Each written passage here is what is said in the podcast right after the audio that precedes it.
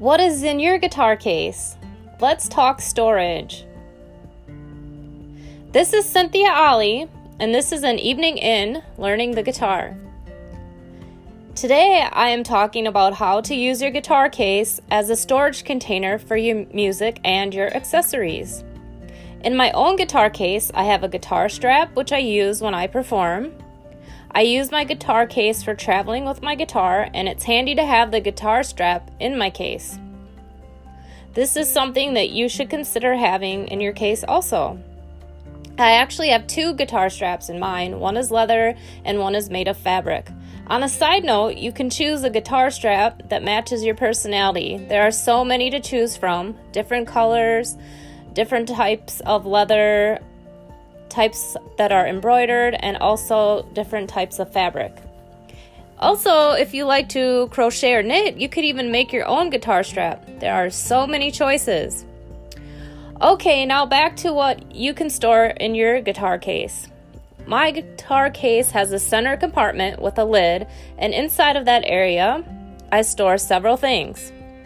One thing I have is an old fashioned type tuner that needs a battery, but now you can download an app which is much more convenient. I would suggest that you do that.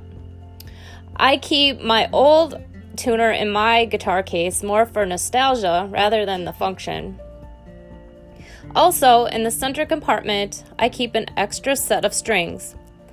It's good to always have an extra set on hand because strings can break, and then if you have an extra set, you can switch your strings and you are ready to go quickly without having to make that extra trip to the store.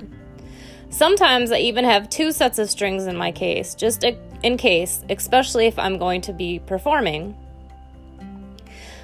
In this area, I also keep a small coin purse that is filled with various types of picks.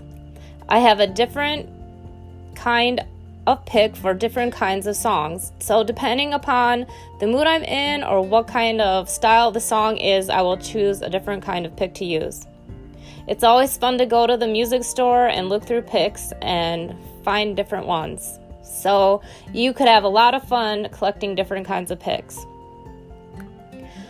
The most favorite thing that I have in the center compartment of my guitar case is my capo. The capo is used to clip onto the fretboard to change the key of a song. So, for me, since I'm a singer and I like to sing along when I play the guitar, I often use the capo because I have a lower voice and this will change the pitch so that I'm able to sing along without having difficulty hitting the high notes. A more unusual item that I have in my center compartment is a spoon, just a regular kitchen spoon, and I use this when I change my strings. I pop out the bridge pins when I change my strings with the spoon. There is a tool called a bridge pin puller that might be worth your investment. This is the official tool that you use when you change your strings.